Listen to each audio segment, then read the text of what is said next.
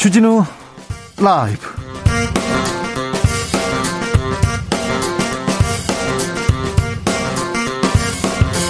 (2022년 1월 6일) 목요일입니다. 안녕하십니까? 주진우입니다. 국민의힘 내용 갈수록 깊어집니다. 윤석열 후보가 쇄신을 외치고 김종인 위원장과 헤어진 다음 날 이준석 대표 탄핵이 거론됐습니다. 이 대표 내부 총질 말고 제발 나가라. 사이코패스 양아치라는 격한 표현까지 나왔습니다. 윤석열 후보의 지지율 급락 가장 큰 원인으로 이준석 책임론이 제기된 상황인데요. 불과 하루 전 변화와 단결을 외쳤는데 원팀을 강조한 국민의힘은 지금 어디로 가는 걸까요? 정비록에서 짚어보겠습니다. 때를 놓치면 의미 없다. 눈꽃 추경 추진하자 이재명 후보가 설 전에 전 국민에게 재난지원금 100만 원씩 지급하겠다고 했는데요. 30조 원 재원 마련이 어, 당장 문제입니다. 민주당에서 추경의 속도를 내고 있는데 졸속 편성이라는 우려도 나옵니다. 그럼에도 불구하고 밀어붙이는 이유 민주당 박완주 정책위원장한테 물어보겠습니다.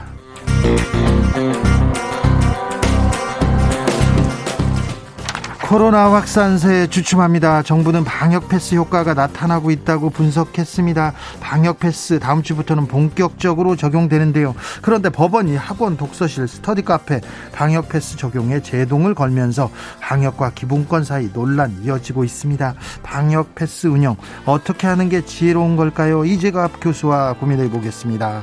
나비처럼 날아 벌처럼 쏜다. 여기는 주진우 라이브입니다.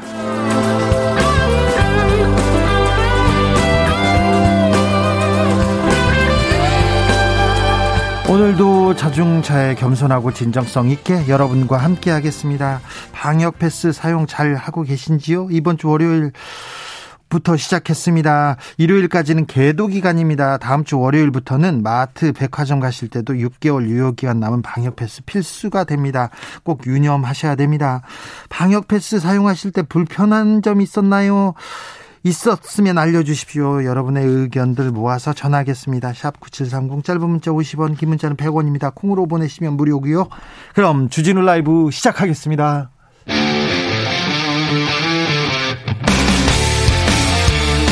탐사보도 외길 인생 20년 주 기자가 제일 싫어하는 것은?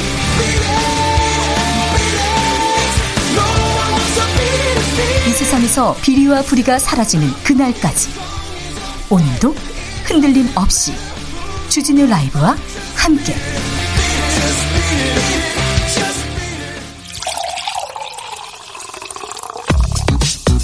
진짜 중요한 뉴스만 쭉 뽑아냈습니다. 줄 라이브가 뽑은 오늘의 뉴스 주스 정상근 기자 어서 오세요. 네, 안녕하십니까. 코로나 상황 살펴볼까요? 네, 오늘 코로나19 신규 확진자 수는 4,126명이 나왔습니다. 어제보다 318명 줄었고요. 지난주와 비교하면요. 네, 900여 명 정도가 줄었습니다. 위중증 환자 수도 882명으로 24일 만에 800명대로 내려왔고요.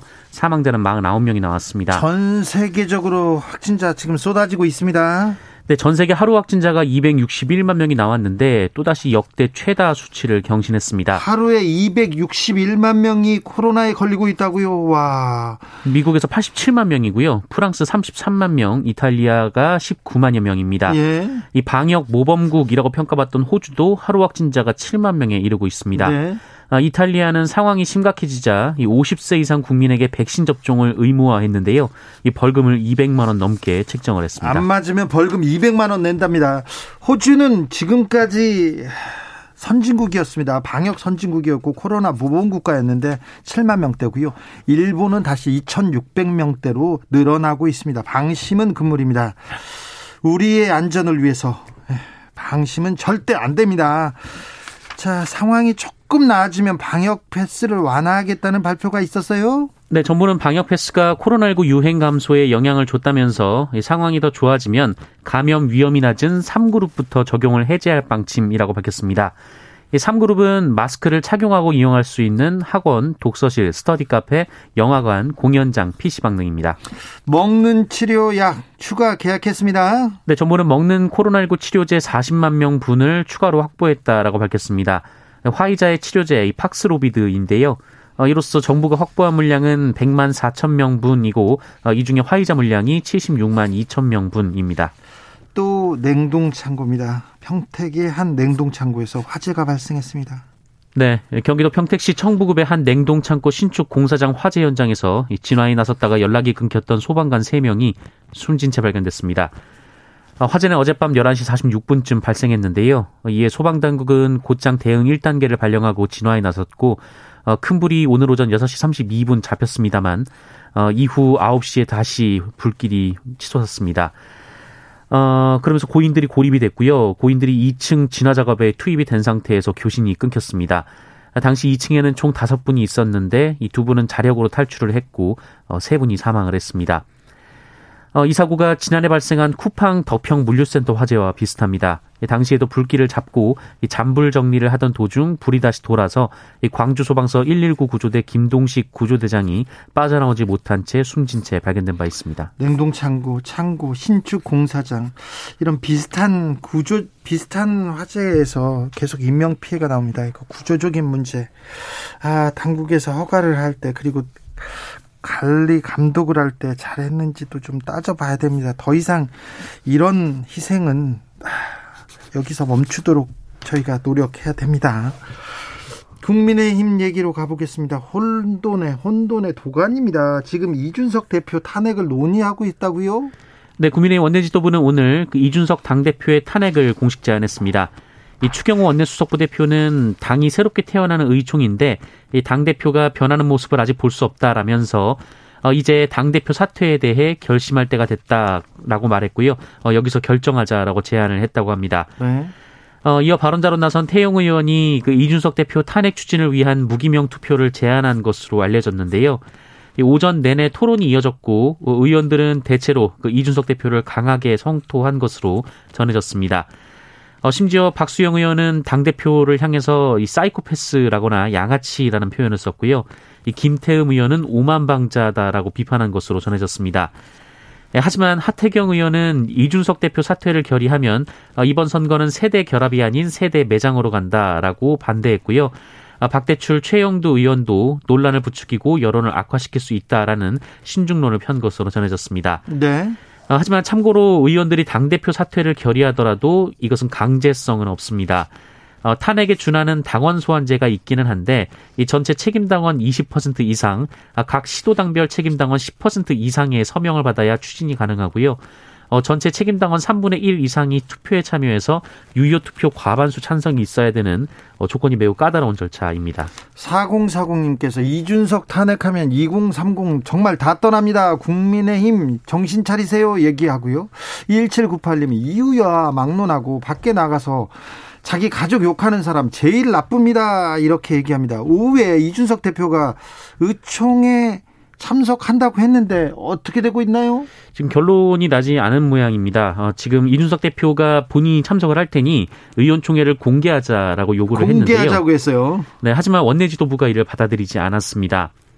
어, 이준석 대표는 의총에서 당 대표의 공개 발언 자체가 허용되지 않는 상황이다라면서 통상적으로 대표가 할 수 있는 공개 발언을 하지 못하는 것인지에 대해 어, 상당한 의문을 갖고 있다라고 비판했습니다. 이준석 대표가 탄핵을 당해도 자리에서 물러날 생각이 없는 것 같아요.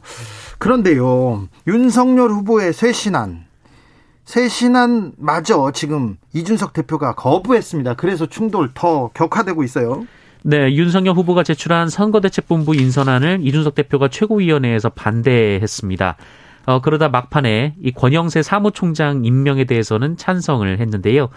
네, 하지만 이 재선의 이철규 의원을 정책기획 부총장에 임명하는 안에 대해서는 계속 반대를 했습니다. 계속 반대했어요. 왜, 왜 그렇죠? 이준석 대표는 이철규 의원이 이른바 윤핵관이라며 임명을 반대한 것으로 전해졌습니다. 아, 윤 후보하고 가까운 사람이면 절대 안 되는 거군요. 네, 그러나 윤석열 후보는 당무 우선권을 앞세워서 권영세 사무총장과 이철규 부총장을 임명했습니다. 아, 윤석열 후보는 기자들과 만나서 의견을 구하는 협의 절차를 진행했고 이를 마쳤다라며 임명 절차를 밟도록 하겠다라고 말했습니다. 어제 이준석 대표가 윤석열 후보한테 연습 문제를 줬는데 거부당했다. 윤석열의 문을 빈다. 나는 안 한다. 이렇게 얘기를 했었는데 오늘 아침에 이준석 대표의 건의대로 윤석열 후보가 뭐 지하철역에서 혼자서 절을 했어요. 네. 네. 절을 했습니다. 연습 문제 풀었는데 그 다음에 실전 문제인가요? 근데 지하철에서 인사하는 것이 2030 청년들의 마음을 돌리는 비책인지 모르겠습니다. 그러니까요. 이게 무슨 비단 주머니인가, 이게 뭐 무슨 아이디어인가 이런 생각을 하는 사람도 있고요. 아, 자, 이준석 대표와 윤석열 후보 선대위의 갈등 어떻게 정리되는지 보셔, 보시자고요. 지켜봐야 될 것 같습니다. 8649님, 이준석 대표님께서 하고 싶은 정치 다 하셨으면 좋겠습니다. 이런 문자가 특별히 많이 옵니다. 혹시 민주당 지지자는 아니시죠? 지금 국민의힘에 대한 애정을 가지고 얘기하시는 거죠. 9625님, 서울에서 주기자 시사만 듣다가 포항에 와서 KBS 주기자 방송 들으니까 전국 방송이네요. 감사합니다. 얘기합니다. 네. 주진우 라이브는 전국으로 전국으로 퍼지는 그런 방송입니다. 네. 아주 뭐 전국에 빵빵 울려 퍼집니다. 아, 이준석 대표와의 갈등 속에서도 청년을 위한 이준석 어, 윤석열 후보의 행보는 계속되고 있습니다. 그런데 좀 논란이 있다고요? 네, 어제 국민의힘에서 큰 논란이 있었습니다. 그 이날 국민의힘은 이 청년 간담회 화상 회의를 진행했는데요. 어, 윤석열 후보가 참석한다는 사전 공지와는 달리 어, 윤석열 후보가 권성동 의원과의 전화 연결로만 잠깐 등장했던 겁니다. 어, 당시 화상회의에 참여 중이던 청년들이 강하게 반발을 했는데요. 어, 그러자 이 행사를 주최한 박성중 의원이 이후 기자들에게 이 반발한 청년들에 대해서 어, 이준석 대표 쪽이라거나 민주당 쪽이라고 말해서 더 논란이 됐습니다. 당시 국민의힘은 윤석열 후보를 비판하는 청년들을 강퇴시키기도 했습니다. 그런데 참 이 모습이 국민의힘의 현실을 그대로 보여주는 것 같습니다. 네, 이후 논란이 커지면서 이 국민의힘 청년 보좌역이 사퇴를 했고요. 박성중 의원도 직책 사의를 표명했습니다. 어, 윤석열 후보도 이 논란이 커지자 어제 저녁에 면목이 없다라면서 박성중 의원에 대해 대통령 후보로서 가능한 모든 조치를 취하겠다라고 밝혔습니다만 어, 윤석열 후보가 일정을 몰랐다라는 해명과는 달리 이 기자들에게 앞서 안 바쁘면 가려고 했다라고 말한 것으로 알려져서 논란이 이어지고 있습니다.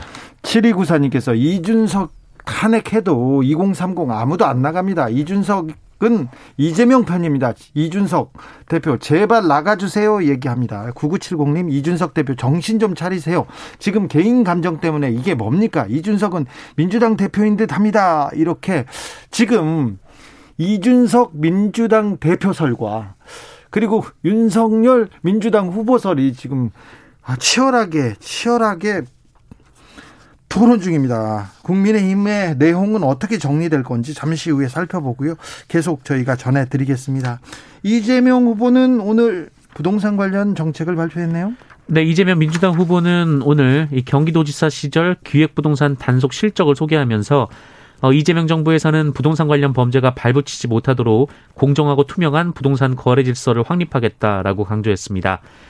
어, 이재명 후보는 새해에는 모든 권한과 역량을 동원해 집 걱정 없는 나라, 이 땀이 우선인 공정사회의 새로운 길로 나아가겠다라고 했고요. 전세 사기에 대해서도 얘기했습니다. 네, 그렇습니다. 전세 사기에 가담한 공인중개사 및 무자격 공인중개사 처벌을 강화하겠다라고 밝혔습니다. 연인 간 연인 간 폭력 가해자 처벌법도 내놨네요. 네, 민주당 선거대책위원회는 지난해 이 교제 상대 폭행으로 숨진 이 피해자의 이름을 본딴 황해진법 제정에 착수한다라고 밝혔습니다.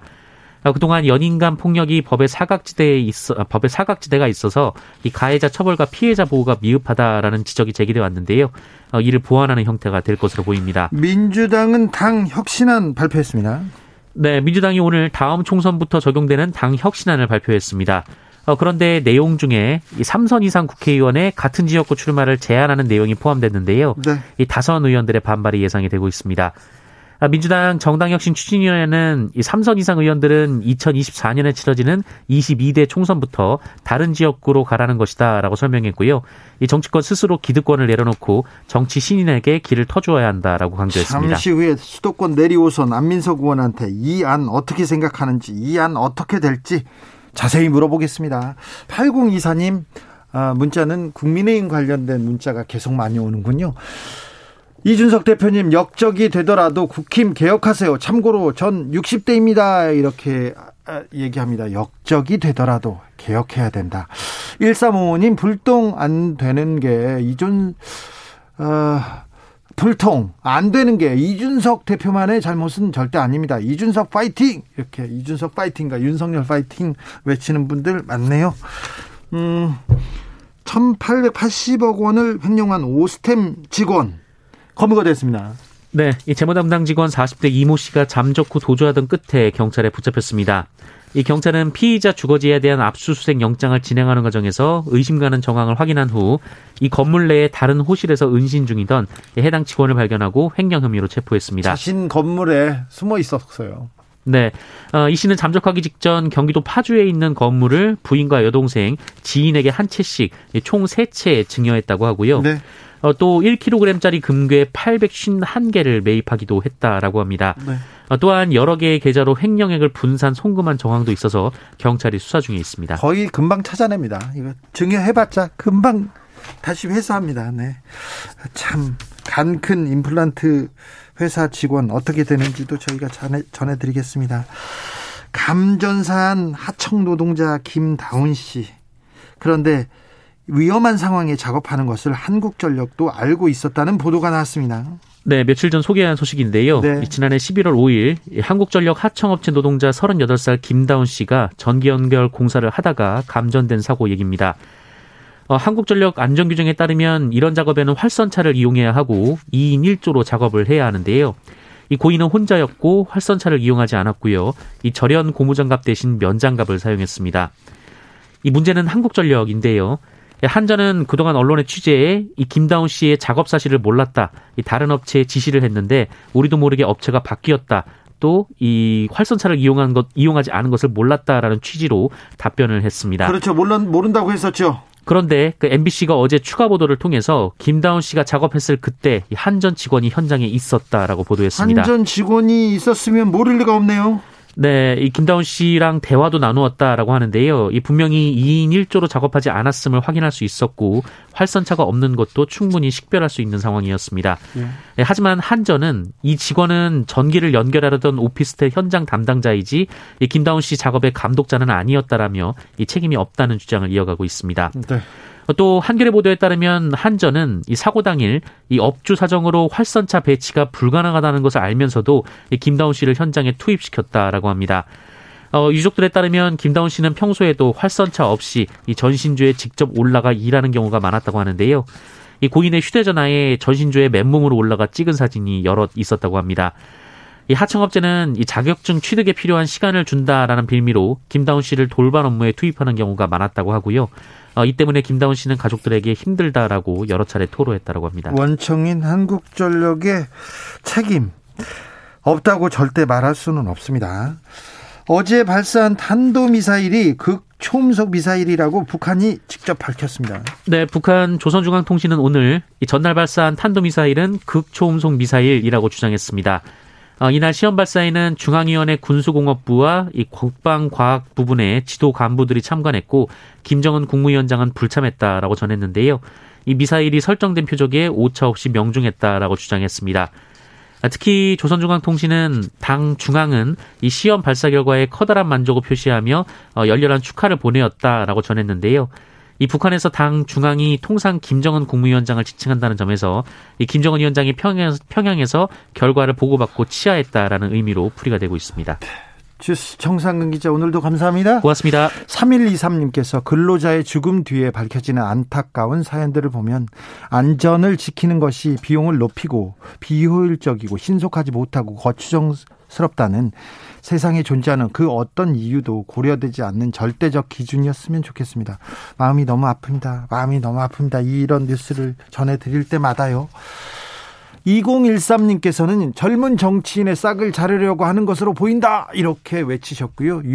6644님, 보편적 생각하고 그 생각을 표현하는 국민의힘 이준석 대표 뭐가 잘못되었는지 알 수가 없습니다. 이렇게 얘기했습니다. 9970님께서 민주당 쪽 지지자들 이준석 대표 계속 밀어주는 문자 그만 좀 하세요. 그만 좀 얘기하고요. 9234님 이준석은 빨리 나가야 돼요. 남을 망치면 본인도 죽습니다. 세상 이치입니다. 얘기하고 9970님 저는 중도층입니다. 계속 지켜보는 입장인데 이준석이 무조건 잘못된 듯 합니다. 이렇게 얘기를 하시네요. 다 저마다 생각이 좀 다르군요. 방역 패스 관련해서 생생한 민원 쏟아지고 있습니다. 1600님께서 방역 패스 본인 명의 휴대폰 아니면 QR코드 못 받아서요. 출입에 무척 번거로워요 얘기합니다. 그리고 휴대전화 열 때마다 누르고 누르고 누르고 가야 되는데 잘 안 보이고 손가락으로 누르는 것도 불편하고 추운데 손실 없고 그래요. 그래서 조금 방법을 만들어 주세요. 이런 들도 많습니다. 빠샤빠샤님께서는 QR코드로 방역 인증할 때 부스터샷을 맞은 걸 인증하려면 QR코드를 업데이트 해야 됩니다. 자동 업데이트 되었으면 좋겠어요. 나이 든 분들 좀 어렵게 느껴지실 듯. 네, 나이 안 먹은 저도 어렵게 느껴집니다. 1268님, 주 기자님, 백신 패스 있어도 데이터 부족한 사람 사용 못할 수도 있습니다. 백신 점검하는 곳에서는 공용 와이파이 좀 늘려야 합니다. 이렇게 얘기하셨고요. 1905님, 두 달 전에 무리한 단계적 일상회복 정책으로 확진자 왕창 늘려놓은 방역당국이 갑자기 방역 패스를 타령하면서 각자 불가피한 사정이 있을 미접종자들에게 책임을 전가하는 듯한 태도 변경은 국민들을 어리둥절하게 합니다. 국민들은 균형감 있는 방역 정책 원합니다. 이렇게 얘기하셨어요. 3012님께서는요. 방역 패스 사용하기 힘드신 분들이나 쿠브 어플 먹통됐을 때요 쓰기 편한 접종 완료 스티커가 가까운 주민센터에 있습니다. 아 그래요? 주민센터에 방문하실 때 신분증만 챙겨가시면 본인 확인 후에 신분증 뒷면에 직원이 붙여드립니다. 신분증 챙겨서 주민센터 가셔서 꼭 접종 완료 스티커 받으세요. 아, 이런 좋은 방법이 있었습니까? 저도 받고 싶습니다. 저도 붙여가지고 보여주고 싶습니다. 알겠습니다. 교통정보센터 다녀오겠습니다. 김한나 씨.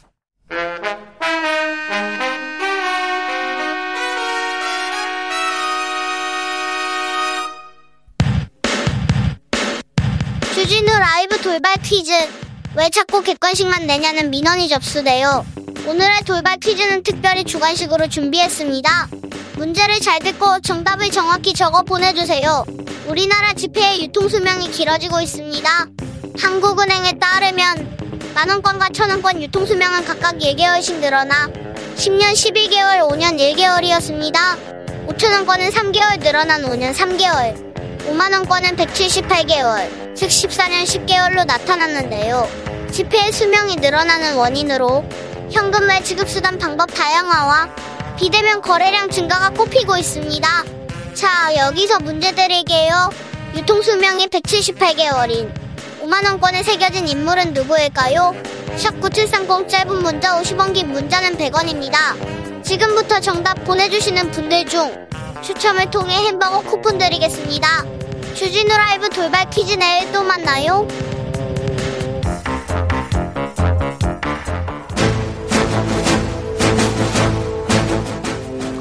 오선의 지혜와 품격으로 대한민국 정치를 이끈다. 오선의 정치비책 정비록. 대한민국 정치를 이끄는 오선의 품격 수도권 내리오선 안민석 더불어민주당 의원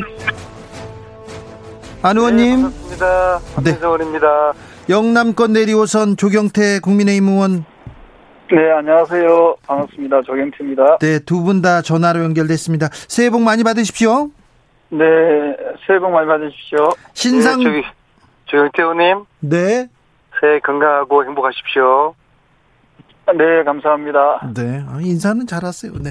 새해 맞이 신상 발언으로 시작하겠습니다. 먼저 안민석 의원님.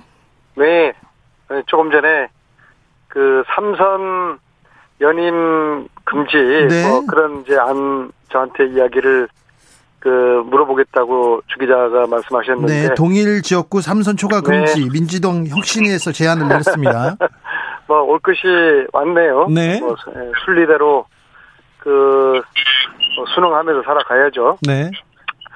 그 지금 그 소방관 세 분이 화재 현장에서 그 숨졌어요. 네. 숨져가셨는데 그 제 지역구 바로 옆에 그 평택에서 예. 어, 아주 안타까운 사고가 발생했습니다. 순직한 세 분들 어, 정말 삶과 조의를 표하고요. 에, 유족들께 어, 정말 힘내시라는 정말 위로 말씀을 이제 드리겠습니다. 올해는 코로나가 좀 빨리 종식이 돼서 우리 서민 경제들이 서민, 서민 경제가 다시 좀 활기를 빨리 되찾았으면 좋겠고요. 네. 특히 무엇보다 3월에 이 위기의 시대에 어, 훌륭한 지도자가 선출이 되어서 어, 정말 나라를 반듯하게 살리는 예, 그런 좋은 지도자를 국민들과 함께 선출하기를 바라겠습니다. 조경태 의원님 신상 바로 넘어가겠습니다. 네, 그, 뭐, 새해, 청취자 여러분 새해 복 많이 받으시고요. 어, 소방관 분들의 그 안타까운 그 어떤 사망 소식은, 어, 상당히, 어, 유가족 여러분께 정말 심심한 조의를 표합니다. 그리고 오늘 그 발표된 부분에 한 가지 보면은 그 데이트 폭력 사범에 대해서 네. 어 저는 뭐 이 데이트 폭력에 의한 살인은 이거는 그 중형에 처해야 된다 생각하거든요. 더 중하게 처벌해야죠. 그 뭐 네. 무기징역까지 해서 완전히 저 우리 사회로부터 격리시켜야 된다고 생각하는데 유감스럽게도 오늘 보니까 7년형을 이제 선고받았더라고요. 그 이런 부분에 대해서 어, 올해는 정말 그 흉악범들이 범죄가 사라지는 어, 그런 한 해가 되었으면 좋겠다는 생각을 하고 있습니다. 네. 안민석 의원님. 네. 동일 지역구 삼선 초과 금지 이 제안에 대해서 올 것이 왔다. 그러나 안민석은 받아들이겠다. 찬성한다. 이렇게 보면 되겠습니까? 뭐 찬반을 떠나서 뭐 네. 순리대로 수능을 해야죠. 야, 수능하겠다. 알겠습니다.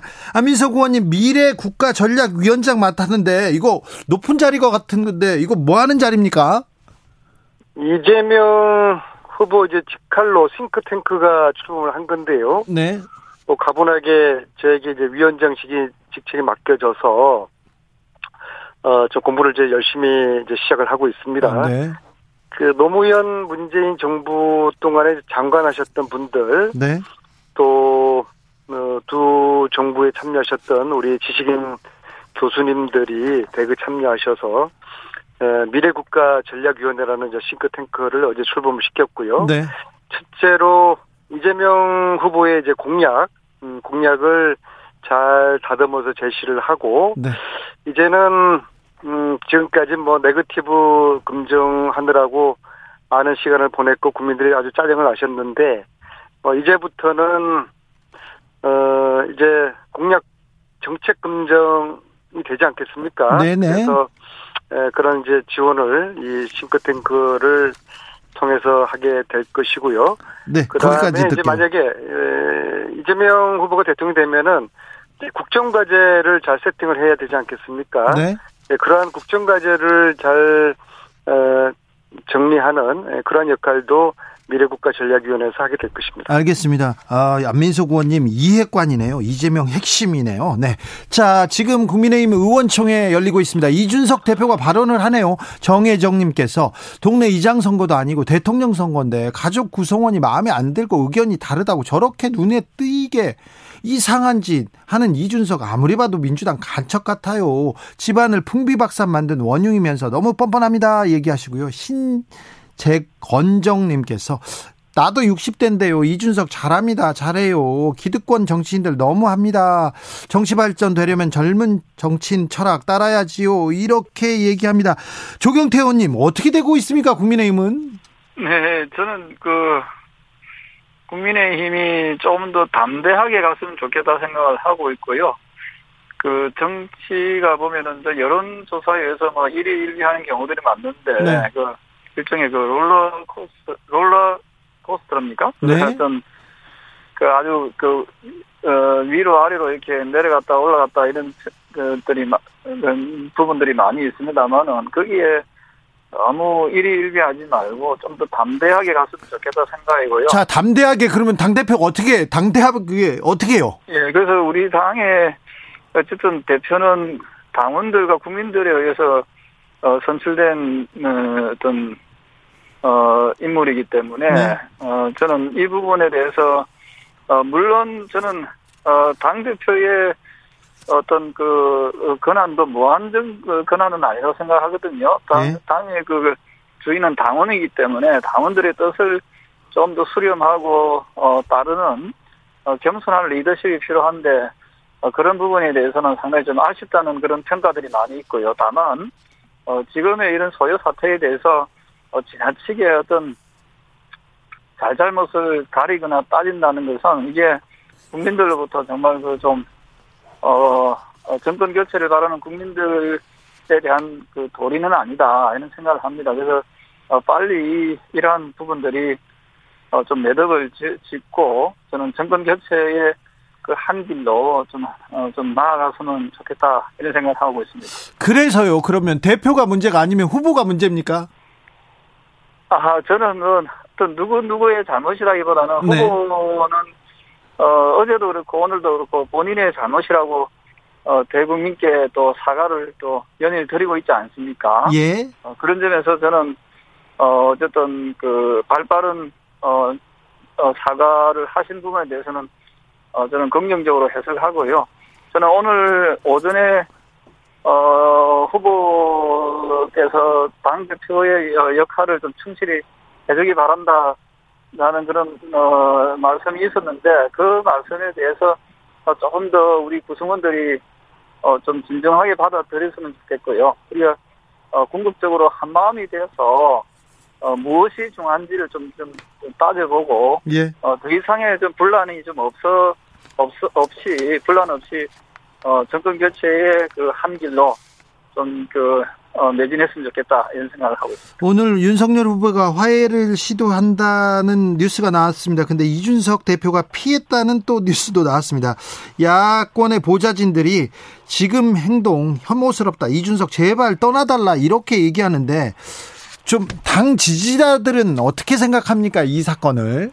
네, 지금 그 말씀 주신 그 보좌진들의 그런 표현들이 지금 현재 그 당, 당의 어떤, 어, 당, 어, 비교적 많은 분들의 그 마음인 것 같아요. 당심이 어느 정도 어떤 그, 어, 담아지는 그런 내용 같은데요. 그럼에도 불구하고 저는 그, 좀 더, 어, 화합하고 통합하고 하는 그런 모습을 어, 보여야 된다고 생각을 하고 있습니다. 그리고 윤 후보 역시도 저는 그런 어, 차원에서 아마도 당대표직의 직무를 충실히 해주기 바란다라고 어, 어 말을 한것 같아요. 그래서 네. 어, 여기서 더 이상 확전되지 않고 네. 잘 수습돼야 되지 않겠나 이런 생각을 하고 있습니다. 조경... 평소 평소 조경태 의원님 닿지 않게 그 말이 매끄럽지 못하지 않습니까? 네. 바로 지금 현재 국힘 또 유승열 캠프 현실을 적나라하게 반증하는 것 같은데요. 사실은 지금 이제 위기의 시대고 또 대전환을 맞이해서 이 대통령 선거 이 시점 6개월, 2개월 어, 정도 남았는데 지금 두 후보 간에 지금 어, 어떤 정책과 비전을 갖고 있는지 정책 검증이 치열하게 이루어질 시기에 윤석열 캠프에서 이제 내란이 지금 일어났다고 봐요. 네. 제가 볼 땐 좀 안타까운 게요. 그 김종인 위원장은 중도를 확장하는 힘을 가지고 있었는데 이제 김종원 김종인 위원장님이 뭐 저는 이제 팽을 당하셨다고 보고요. 그 다음에 2030 젊은층을 또 협, 어, 협의하는 힘을 가지고 있는 이준석 대표가 사실 지금 정치적인 탄핵을 지금 당하고 있는 상황이라고 보거든요. 네.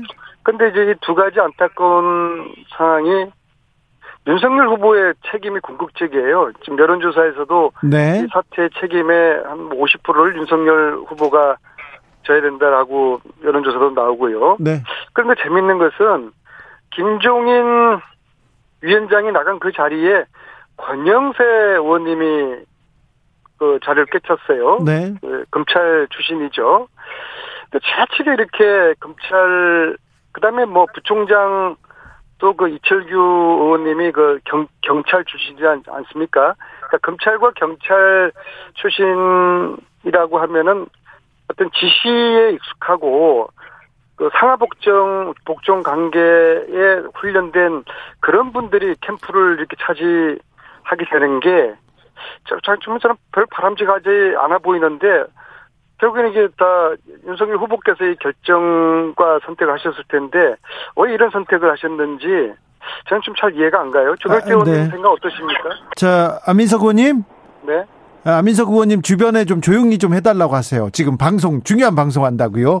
방금 안민석 의원님이 말씀하신 여론조사는요. 국힘 선대위 파행 누구 탓인가 이렇게 여론조사를 했습니다. 윤석열 후보 52.6% 이준석 대표 25.5%인데 MBN 매일경제가 RN서치에 의뢰해서 전국 만 18세 남녀를 대상으로 1월 4일, 5일 2일간 조사를 했습니다. 자세한 내용은 중앙 여론조사 중앙선거 여론조사 심의위원회 홈페이지에서 이렇게 보시면 됩니다. 라디오는 이 얘기를 하면 KBS는 이렇게 정확하게 얘기를 해야 됩니다. 자, 어찌됐든 후보가 책임져야 된다. 이렇게 생각하는 사람들이 많은 것 같습니다. 3429님께서 국민의힘 힘내세요. 응원합니다. 70대입니다. 얘기하셨고요. 5021님께서는 국힘당 꼰대 의원들 20대 30대 아들과 대화해서 관철된 적 있습니까? 대표로 뽑았으면 생각을 바꿔야 합니다. 이렇게 얘기하고요. 3173님께서 이준석 민주당 가서 하면 잘할 듯 이렇게 얘기하는데 조경태 의원님 좀 상황이 뭐 쇄신을 한다 새롭게 태어난다 하는데 아 쉽지 않아 보입니다. 네, 저는 그 어, 어, 국민들의 그 어떤 그 무거운 그리고 매서운 그 채찍에 대해서 견허하게 어 우리 당이 좀 받아들여야 된다는 입장이고요. 어 그리고 지금 이제 어 저 역시도 그 선대위원장직을 내려놓고 백의종문하는 마음에서 어, 어 국민들 다수가 원하시는 그 정권 교체를 위해서 저는 매진 어 하려고 노력하고 또 그렇게 하고 있습니다. 어 저는 어 물론 우리 당의 어떤 어, 여러 가지 어려움이 많이 어, 있기는 합니다만은 저는 그 위기를 어, 기회로 잘 극복해 내야 된다고 보고 있고요. 지금 방금 말씀 주신 그러한 그 끊임없는 그 쇄신을 통해서 노력하겠습니다. 다만 한 가지 긍정적인 신호라고 하면은 후보가 그 동안에는 좀 느렸던 그런 반응에 대해서 지금 네. 최근에 그 후보의 발언이나 행동들을 보면은 본인의 어떤 그 어떤 반성을 어, 계속해서 좀 쏟아내고 어, 진심 어린 사과를 하는 모습 속에서 저는 어, 발전할 수 있는 그런 가능성도 충분히 엿볼 수 있다 하는 점에서 상당히 좀 긍정적으로 좀 보고 있습니다. 조 의원님께서 국민의힘 네 분 좀 고만 방송하세요. 매일 대선 후보들 불러서 외교 안보 경제 도시 농촌 문제 입시 문제 매일 집중 토론 질문 좀 하세요. 국진당 내분 같은 시덥잖은 일로 매일 방송하는 거 지겹고 방송 낭비입니다. 저희도 그러고 싶어요. 저희도 불러서 얘기하고 싶은데 이 상황이 수습돼야 이 미래지향적인 얘기를 할 수 있습니다. 이 좀 수습 좀 해주세요. 조경태 의원님. 네, 제가 저, 어, 하여튼 최선을 다해서 지금 어, 주신 말씀, 어, 우려스러운 말씀들을 잘 어, 극복하려고 노력하겠습니다. 그리고 방금 말씀 주신 네. 대로 그 우리 후보도 이제는 좀 전향적으로 생각을 해서 예. 어, 적극적으로 토론을 법정 토론회 위에도 어, 적극적인 국민들이 어, 궁금해하고 알고 싶어하는 그 분야에 대해서 네. 어, 어, 좀 토론회도 나가서 어, 그 국민들께 그 비전을 제시할 수 있도록 어, 그런 방향을 또 어, 제시하도록 하겠습니다. 국민의힘 뉴스가 국민의힘의 비전이나 정책 뉴스가 아니고요. 내분, 싸움, 내홍 이런 뉴스가 뒤덮고 있어서 잘 눈에 안 띕니다. 이재명 후보는 계속 정책을 내는데 이, 이 뉴스도 어, 안 띕니다. 이재명 후보는 조금 요즘 뭐에 그, 집중하고 있습니까, 민석 의원님? 탈모인들을 위한 정책을 말씀을 하셔서 예. 지금 상당히 좀 대박이 났지 않습니까? 예. 음, 이재명을 뽑, 는다가 아니라 이재명을 심는다. 이게 이제 저희 캠프에서 만든 구호가 아니라 국민들이 이 구호를 지금 만드신 거예요. 이재명을 심는다. 아마 이번 선거에 굉장히 흥미있고 변곡증이 되는 그날의 사건이 될 것 같은데요. 이번 선거 굉장히 재밌습니다. 어, 유튜브에 의해 가지고 어, 대세가 지금 만들어지고 있고요. 네. 3프로 TV가 두 후보의 실력을 아주 적나라하게 드러나지 않았습니까? 그리고 어, 많은 유튜브들이 지금 대선 판세에 좀 영향을 미치고 있고요. 그럼 또 재밌는 게 대통령 사무부인이 김건희라는 이름이 이제 키워드가 되어버렸어요. 대통령 사무께서 국민들에게 이제 사과를 하는 그런 흥미로운 그러더니 이제 탈모 탈모가 이번 대선에 이제 키워드가 되어 버렸어요. 그런데 이제 탈모 문제는 이게 개인의 문제가 아니라 개인의 스트레스가 아니라 이것이 사회 구조라든지 사회 환경의 문제하고 관련돼 있기 때문에 이것을 건강 보험 에 적용을 시키는 것이 타당성이 있다. 이제라는 이제 그 논리인데요. 이제 단지 이제 재원 마련의 이제 문제고 재원이 논란이 좀 되고 있는데요. 이제 적용 범위를 어디까지 할지 또 예. 지원 금액을 액수를 얼마큼 할지 여기에 대해서 좀 검토가 이제 필요하겠지만은 이렇게 국민들이 필요한 정말 생활 밀착형 이런 공약들을 하나하나씩 따박따박 그 제시를 하면서 국민들의 관심을 받고 또 국민들의 국민들께서 토론해 주시고 국민들께서 판단해 주시고 국민과 함께하는 이런 이제 대선 이게 저는 굉장히 바람직하다고 봅니다. 조경태 의원님. 저는 그 모플리즘이라 보고 있고요. 네. 어 그야말로 포퓰리즘에 준하는 말인데 지금 건강보험 재정 적자가 지금 3년 연속 좀 적자입니다. 예, 그래서 이게 상당히 좀 심각한 상황이거든요. 건보 그 건강보험 그 재정 적자 말입니다. 이게 다 결국 미래 세대에 대해서 부담이고 또 국민들 빚이지 않습니까? 저는 이런 부분에 대해서 저는 어, 표를 위해서는 무슨 수단과 방법을 가리지 않겠다는 그런 무책임한 정치인들의 행태를 보면서 어 저는 그 이런 그 포퓰리즘적인 그런 정책들은 좀 지양해야 된다 생각을 합니다. 네. 그 돈, 그 우리가 조경태 의원님.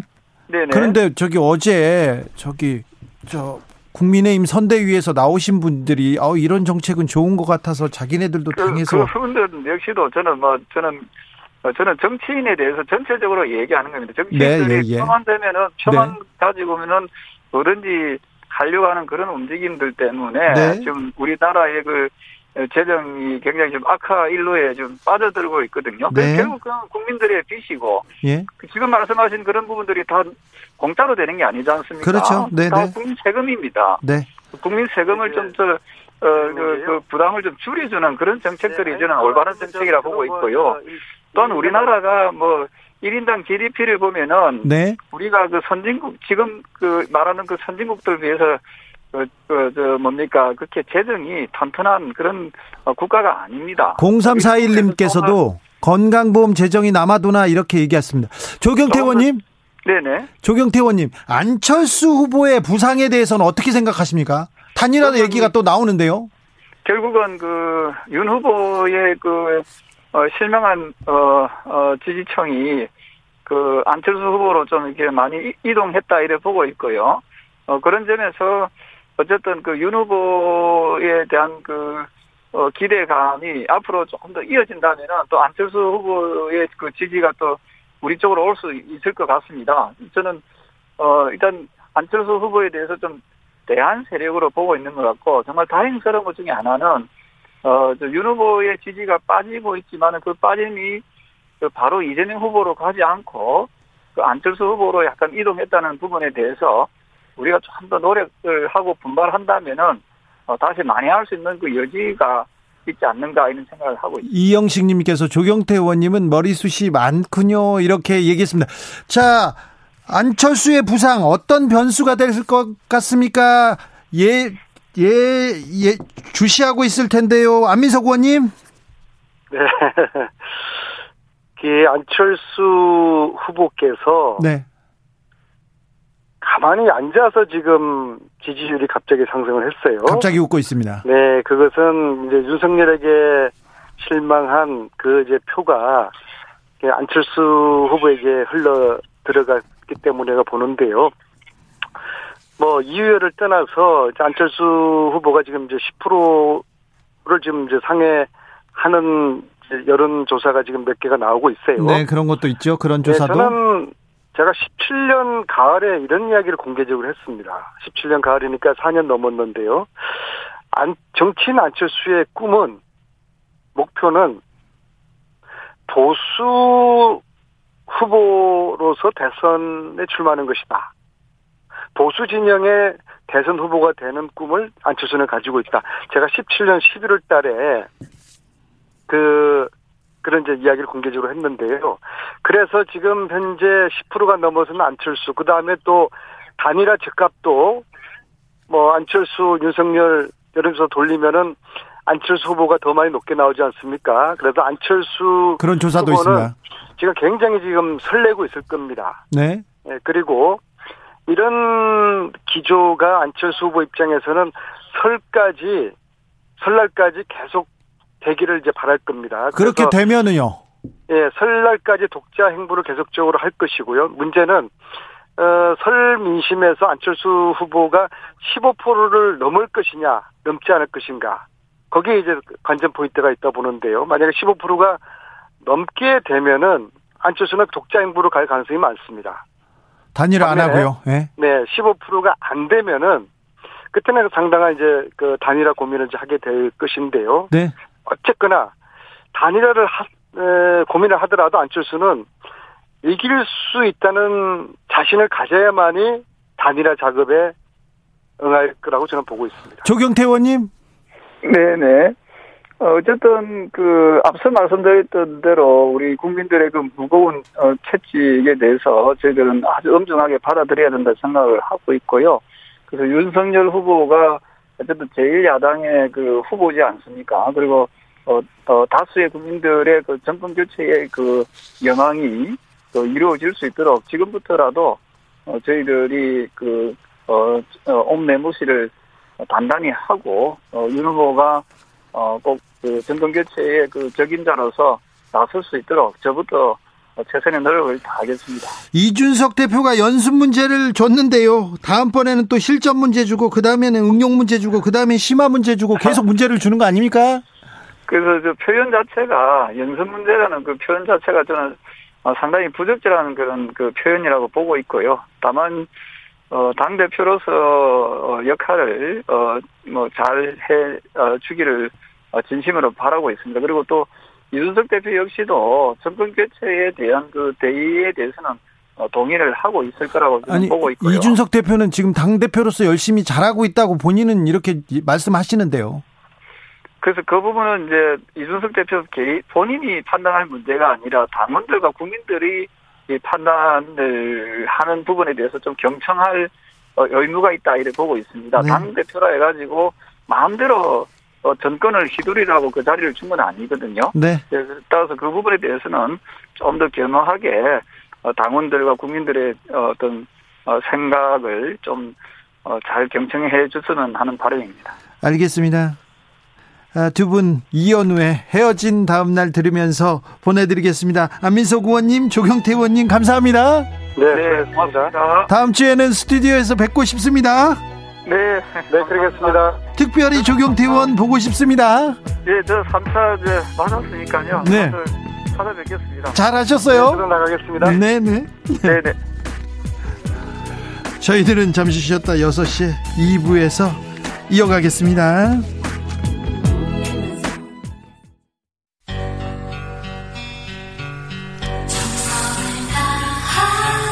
정성을 다하는 국민의 방송 KBS 주진우 라이브 그냥 그렇다고요. 주진우 라이브 2부 시작했습니다. 지역에 따라 2부부터 합류하신 분들 계시죠? 잘 오셨습니다. 어서 앉으시고요. 7시까지 함께 달려주십시오. 라디오 정보센터 다녀오겠습니다. 조진주 씨.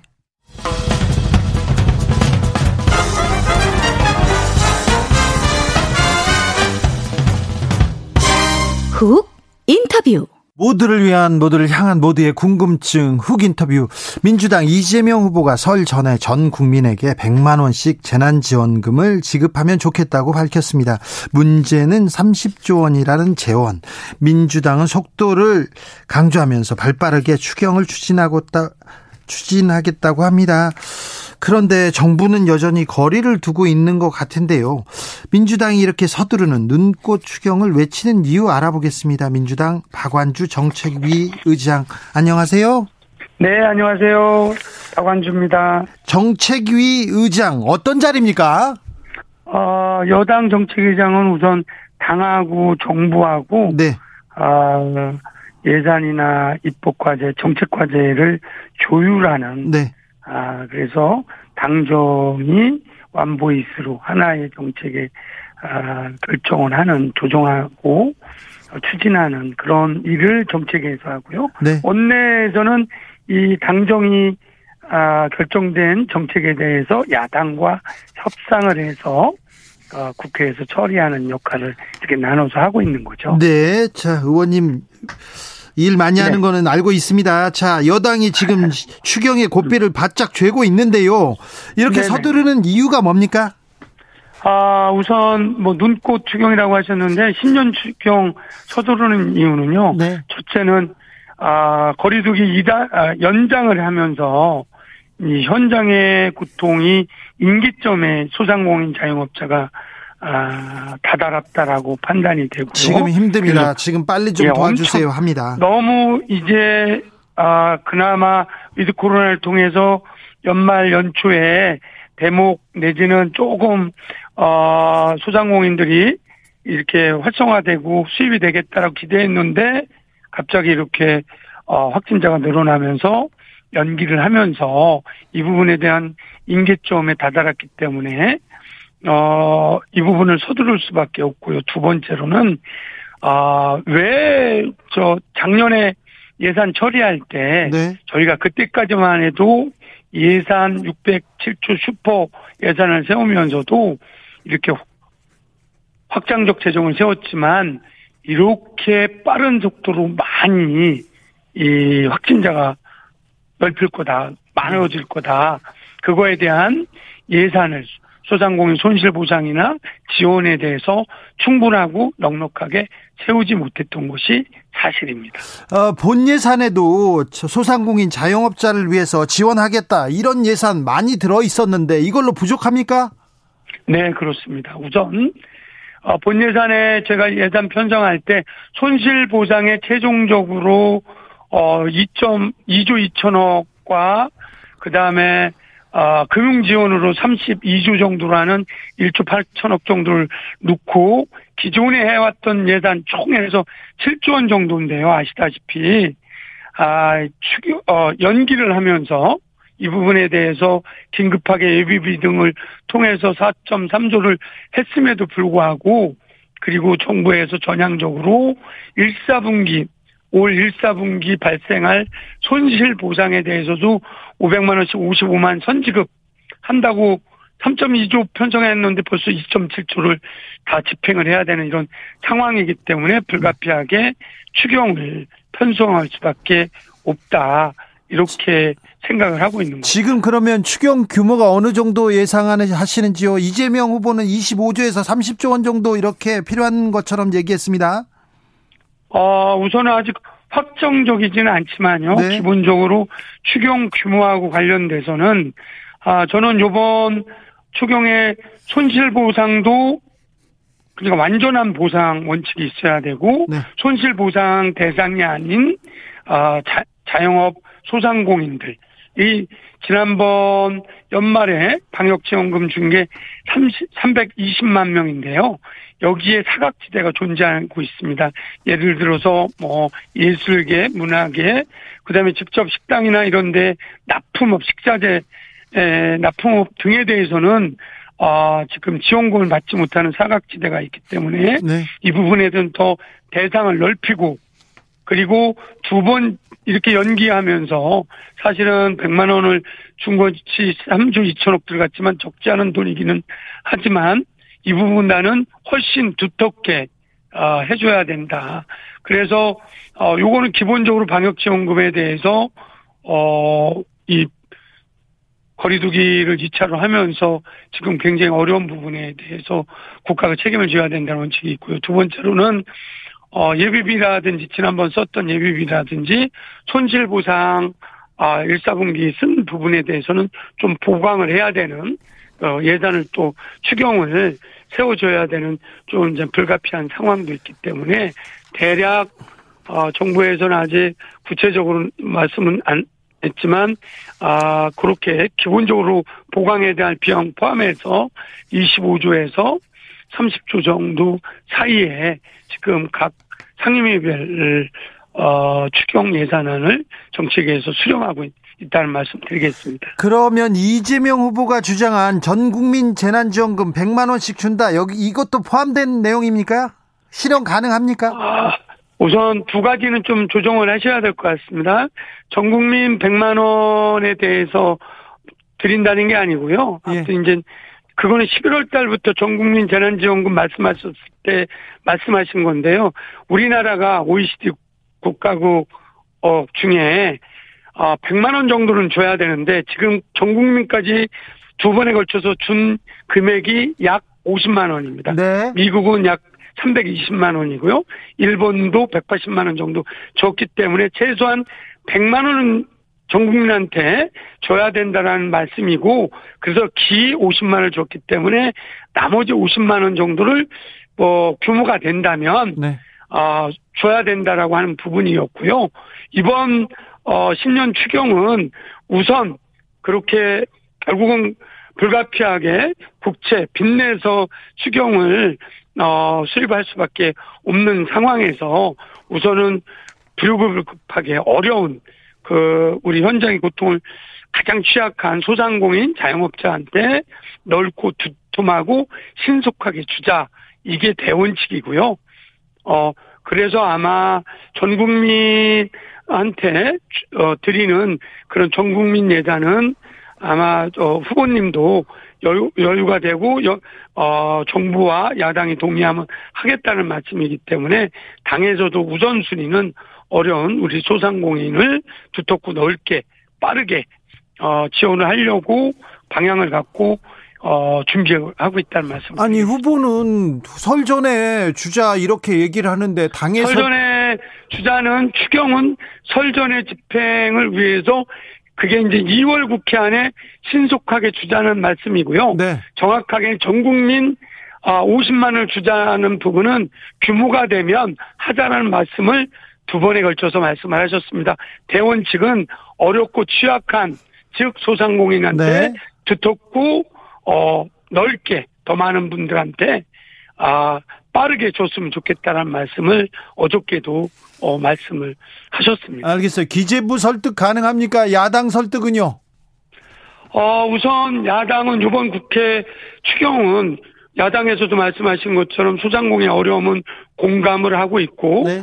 어, 우리 윤석열 후보님도 추경에 대해서 찬성을 하, 하고 있고, 어, 전체적으로는 이번 소상공인 자영업자에 대한 어, 추경에 대해서는 큰 흐름에서는 야당도 동의하고, 어, 저, 어 정책위에서도 이번 신년 추경은 여야가 어려운, 어, 우리 소상공인들을 위해서 여야가 협의해서 추진해 나가자는 입장을 촉구하고 협의를 해 나가는데 다만 이제 아, 야당이 야당의 문제 때문에 오늘 좀 수습이 됐지만 네. 빠르게 이런 부분에 대해서 어 협의를 해 나갈 생각이고요. 정부도 마침 어, 정부의 입장은 원칙적으로는 아, 올해 예산을 편성해서 집행한 지 2, 3일밖에 안 됐는데 선 집행을 조기 집행을 원칙으로 하지만 방역 어, 상황과 거리두기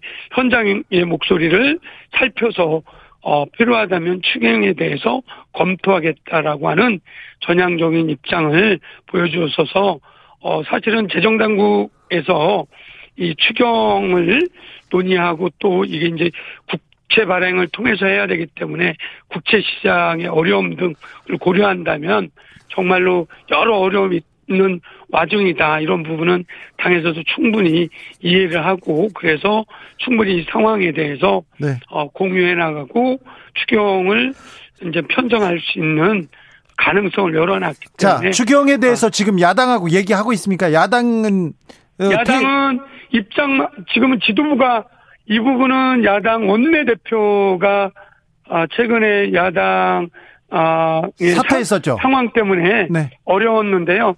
오늘 마침 총회에서 어, 김기현 원내대표님이 위임이 되셨다고 하니까 네. 오늘 원내에서 요 추경에 대해서 논의를 밑에서 이제 말씀을 진행할 예정인 것으로 알고 있습니다. 4410님께서 자기 돈 아니라고 막 주는 거 아닌가요? 그리고 말만 하지 말고 제발 좀 줘라 이런 얘기도 계속 많습니다. 자, 아, 민주당이 세금은요. 네. 예. 세금은 아그 납세자도 충분히 이해하고 예. 또 받는 사람 입장에서도 어 충분한 이 정도는 됐다 정도로 두툼하게 준비를 하는 거고요. 네. 아마 전 국민 지난번 연말에는 전 국민 반대가 한 60% 정도 됐는데 어려운 소상공인에 대해서 지원하자에 대해서는 60, 70% 우리 국민들이 아, 동의하고 있기 때문에 네. 좀 더 디테일하게 어, 허투루 세금이 쓰지 않게 네. 꼼꼼하게 당정이 준비하고 야당과 협의해 나가도록 하겠습니다. 삼삼공구님께서 준다는 건지 아닌지 좀 간단 명료하게 말해주세요. 재난지원금. 아, 제가 혼자 결정하는 게 아니고요. 네. 이거는 이제 어, 추경을 짜는 것은 정부가 짜는 거고요. 이걸 갖고 당정이 어느 규모로 누구한테 줄 건가 협의를 하고요. 최종 결정은 여야가 국회에서 결정하는 겁니다. 알겠습니다. 그래서 그 시기는 2월 국회 처리하고자 하는 게 목표입니다. 어, 부동산 정책 잘못됐다 이런 사람들이 많습니다. 민주당 정책이 어, 이재명 정책이 윤석열 정책보다 어떤 점이 낫습니까? 어, 우선 저희는 구체성이 있습니다. 어, 지금까지 뭐 당에서도 송영길 대표 체제와 이재명 후보가 얘기한 거는 부동산 정책 중에 세 가지가 있는데 우선 그 중에 첫째가 과세에 있어서 부동산 과세에서 어 사실은 감당하기 어, 어려운 수용하기 어렵기 때문에 종부세를 9억에서 11억 원으로 어 완화를 했고 그 다음에 종부세 사각지대 어, 일시적 다가 주택자 발생에 대해서도 시행령과 법으로 바꾸겠다. 그 다음에 취득세에 대해서도 어, 구체적으로 현실적으로 바 이런 구체적인 대안과 아, 정책적 방향을 어, 법과 제도로 지금 실천적으로 바꾸고 있는 거고요. 네. 윤석열 후보는 큰 틀에서 당선되면 바꾸겠다. 라고 하는 것이 가장 큰 차이가 있고요. 두 번째는 아, 공급에 있어서도 지금까지는 우리 문재인 정부의 나름 역대 정부만큼의 공급은 했지만 실제 아, 아, 이재명 후보는 공급도 사실 수요 공급에 맞추는 공급에 대해서도 방점을 갖고 아마 1월 중에 어, 공급 계획에 대해서 어, 별도로 공약 발표를 준비를 하고 있습니다. 아까 부동산 감세 공약 말씀하셨는데 이게 자산 불평등, 양극화 개선에 의지는 있는 건가 의구심을 가진 사람들도 많다는 것도 좀 생각해 주십시오. 네, 알고 있습니다. 양, 양, 야, 저, 양날의 칼인데요. 네. 사실은 9억에서 11억 가면 부자 감세라고 지적도 하지만 실질적으로 1주택자에 대해서 공시지가라든지 집값이 떴기 때문에 네. 수입은 그만큼 안 따라가는데 자산이 올라갔기 때문에 그 부분을 어, 완화했던 부분이고요. 네. 말씀하신 대로 무주택자가 대한민국에 54%가 있는 부분도 잘 알고 있기 때문에 주십시오. 감세가 아니라 유예 정책을 통해서 좀 어, 수용성을 넓혀 나가자 이런 측면이라는 말씀을 드리겠습니다. 아, 마지막으로 이재명 후보가 탈모 이 탈모 관련돼서 건보 적용 공약 내놨습니다. 큰 파장 낳고 있는데 현실적으로 가능합니까? 네, 현실적으로 검토해서 제안을 한 거고 한 거고요.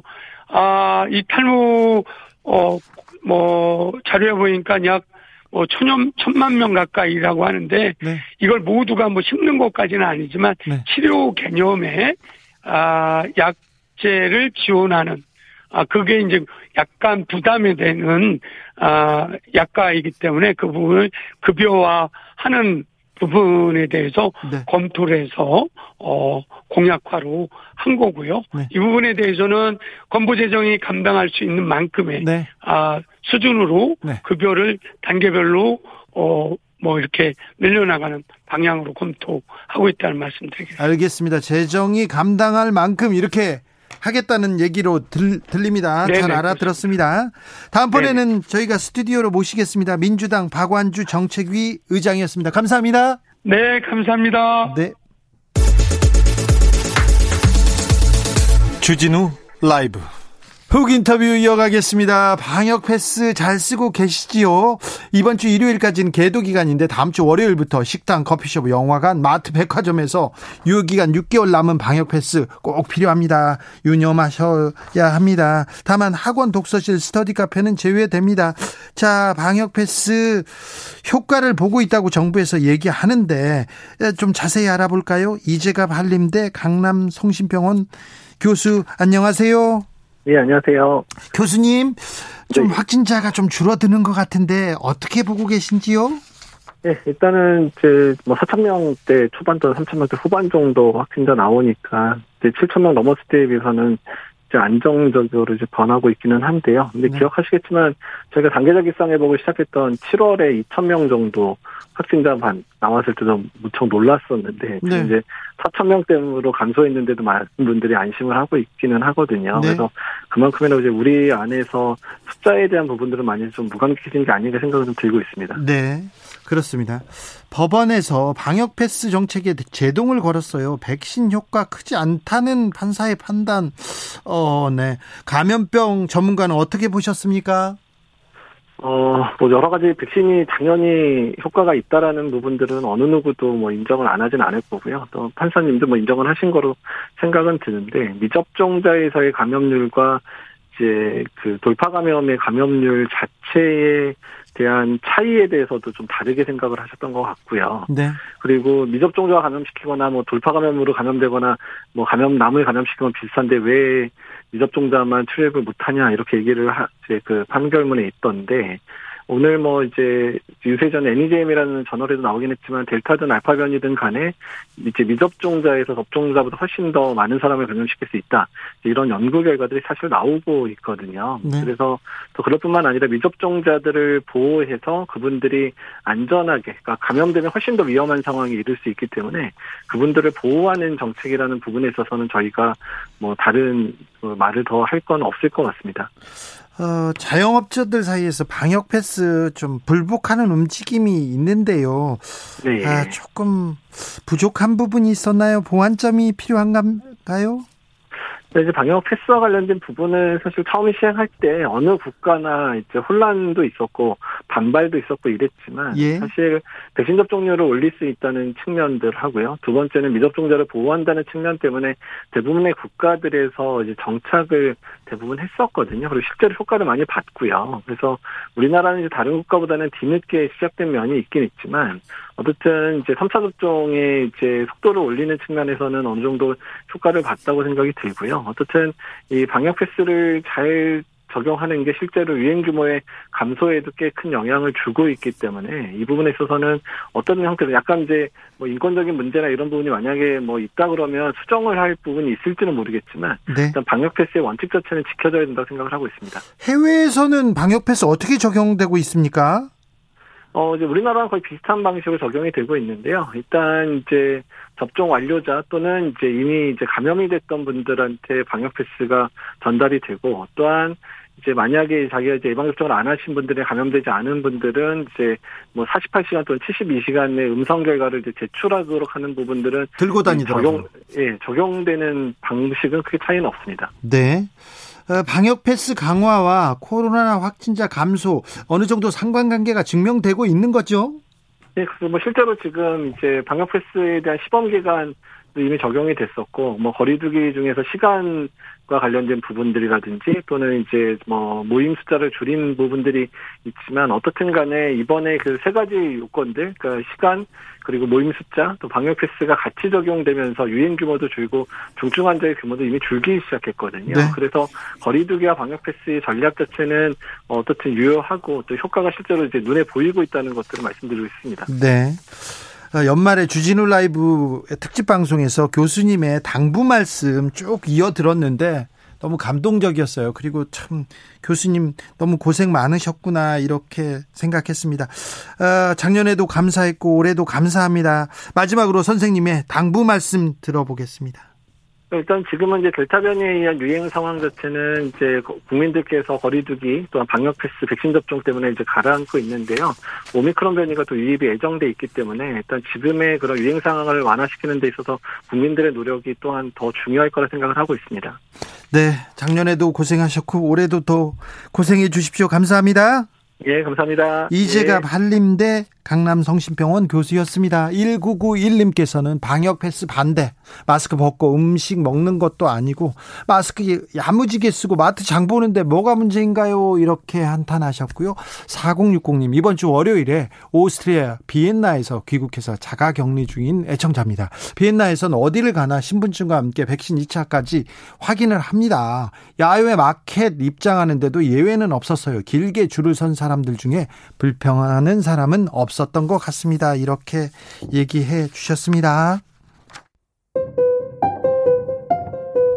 정치 피로, 사건 사고로 인한 피로, 고달픈 일상에서 오는 피로. 오늘 시사하셨습니까? 경험해 보세요. 들은 날과 안 들은 날의 차이. 여러분의 피로를 날려줄 저녁 한 끼 시사. 추진우 라이브.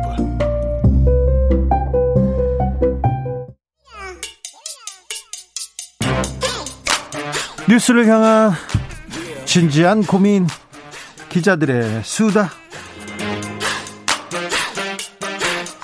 라이브 기자실을 찾은 오늘의 기자는 한결의 김민아 기자입니다. 어서 오세요. 네, 안녕하세요. 어디에서 오십니까? 아, 국회에서 왔습니다. 국회에서요. 네. 국민의힘 의총이 있던데 네네. 이준석 대표가 나오네 안 나오네 하더니 나왔더라고요. 네, 네. 지금도 무슨, 예. 무슨 얘기를 했는지 잠깐 듣고 올게요. 예. 의원님들께 호소하고 싶습니다. 지금 본질은 이준석의 사과 반성을 시작으로 해서 젊은 세대가 다시 우리 당에 돌아올 수 있도록 하는 것입니다. 그간의 인재 영입에 있어가지고 다소간의 소통이 부족했다 그러면은 제가 사과해도 됩니다. 제가 젊은 세대의 대표로 제가 대표로서 조금 더 당무에 집중하지 못해서 적극적 의견 개진을 못해서 후보께 말씀 못 드렸다. 그런 형식적인 게 중요한 게 아닙니다. 저는 할 수 있습니다. 할 의향이 있고 그렇게 살 겁니다. 저는. 근데 지금 되게 중요한 거는 그들이 바라는 것은 대변화입니다. 자, 이준석 대표 왔어요? 맞습니다. 네? 거의 필리버스터급의 발언을 거의 30분 가량을 30분 동안 했어요? 네네네 하면서 뭐라고 본인, 했습니까? 본인은 원래 잘, 잘 해 나가고 싶었는데 이렇게 상황이 뭐 어쩔 수 없이 이렇게 됐고, 네. 잘해 나가자는 취지로 이제 발언을 했는데, 사실 반응이 그렇게 썩 좋지는 않았고요. 네. 그 뒤로 이제 비공개 의원총회로 전환을 해서, 네. 현재까지도 계속 안 해서 내부적으로 네, 감론을박이 이어지고 있는 것으로 전해집니다. 오늘 윤석열 후보가 이준석 네. 대표 만나자고 했는데 피했습니까? 아, 오늘 오전에 비공개 최고위원 회의에서 두 사람이 잠깐 만났었고요. 네. 그리고 이제 그 뒤에 서로 각자 일정을 하다가 지금 윤석열 후보도 다시 그 의원총회장으로 들어왔어요? 아니 가게 될 간다고 알려왔거든요. 네. 7시쯤엔 또 다시 두 사람이 만나는 장면이 연출이 될 수 있을 것 같습니다. 아, 둘이 또 손잡고 사진 찍을 수도 있겠네요. 아무튼 그렇기에, 지금 네네. 이준석 대표는 공개로 하지 않으면 안 가겠다고 했는데 비공개로 하나 보죠? 공개 모두 발언은 이제 공개로 한, 하는 걸로 이준석 대표의 요청을 요청. 들어준 거죠. 이것도 요구 사항이요. 예, 예. 그리고 네. 나선 이제 비공개로 계속 대화를 하고 있는데 사실 이게 뭐 한 번 만나서 이렇게 얘기한다고 해서 풀릴 문제는 좀 아닌 것 같아가지고. 네. 조금 장기화될 것 같은 그런 생각이 듭니다. 그렇죠. 네. 근데 국민의힘 내부에서 네. 지금 보좌진도 그렇고 의원들도 그렇고 예. 사퇴하라는 얘기가 없습니까? 사퇴하는 얘기 많이 나오고 있죠. 왜냐면 후보 중심으로 가야 된다. 그러려면 이준석 대표가 이제 좀 이제 본인의 의견을 접어야 된다. 이렇게 주장을 하면서 네, 후보 중심으로 가기 위해서는 이, 이, 대표가 내려놔야 된다라는 목소리가 거의 한 80% 정도는 나오는 것 같습니다. 80대 8대 네네. 2 정도다. 네네. 그런데 권영세, 이철규 아니 후보가 이렇게 다시 이렇게 추천을 하고 네. 당내에서도 네. 선대위에서 이렇게 꾸려 나가자 어제 예. 새로 철, 출발하자 근데 이걸 반대한 이유는 뭡니까? 아, 사실 권영세 사무총장을 반대한 건 아니었고 이철규 조직 부총장에 대한 반대가 있었는데요. 왜요? 이철, 규 의원이 뭐 드러내놓고 윤핵관으로 그동안 지목이 되진 않았었지만 네. 권성동 사무총장과 굉장히 막역한 사이인데다가 권성동하고 네네. 친하니까 윤핵관이다 이렇게 이준석 대표가 주장합니까? 있습니까? 네, 일단 또 이전에도 네. 이철규 의원은 사무총장으로 이제 임명을 하려는 조짐이 있었었습니다. 네. 근데 이제 권영세 의원을 그 자리에 넣고 이철규 의원을 계속 이철규 카드를 계속 들이미는 것에 대해서 의도가 있다라고 보고 있는 거죠. 이준석 대표가? 네네. 그런데 결국 이렇게 어, 후보나 선대위 뜻이 지금 반영된 거고요. 네, 관철이 돼서 이 이철규 부총장 임명안도 이미 통과가 된 상황이고 네. 어, 뭐, 이것저것 다 윤석열 후보가 당무 우선권을 발동하면서 본인이 네. 이제 그립을 잡아가는 모습인데, 이준석 대표와는 계속 공개적으로 마찰을 보이면서 뭔가 네. 당 이미지에 크게 조금, 네. 이준석 대표는 어려워지는. 나는 반대세 계속 얘기를 합니다. 오늘 네. 오전에 네. 후보가 의원들하고 다 인사하고 네. 의원총회 참석해서 얘기하더라고요. 맞습니다. 근데 왜 이준석 대표는 안 왔어요?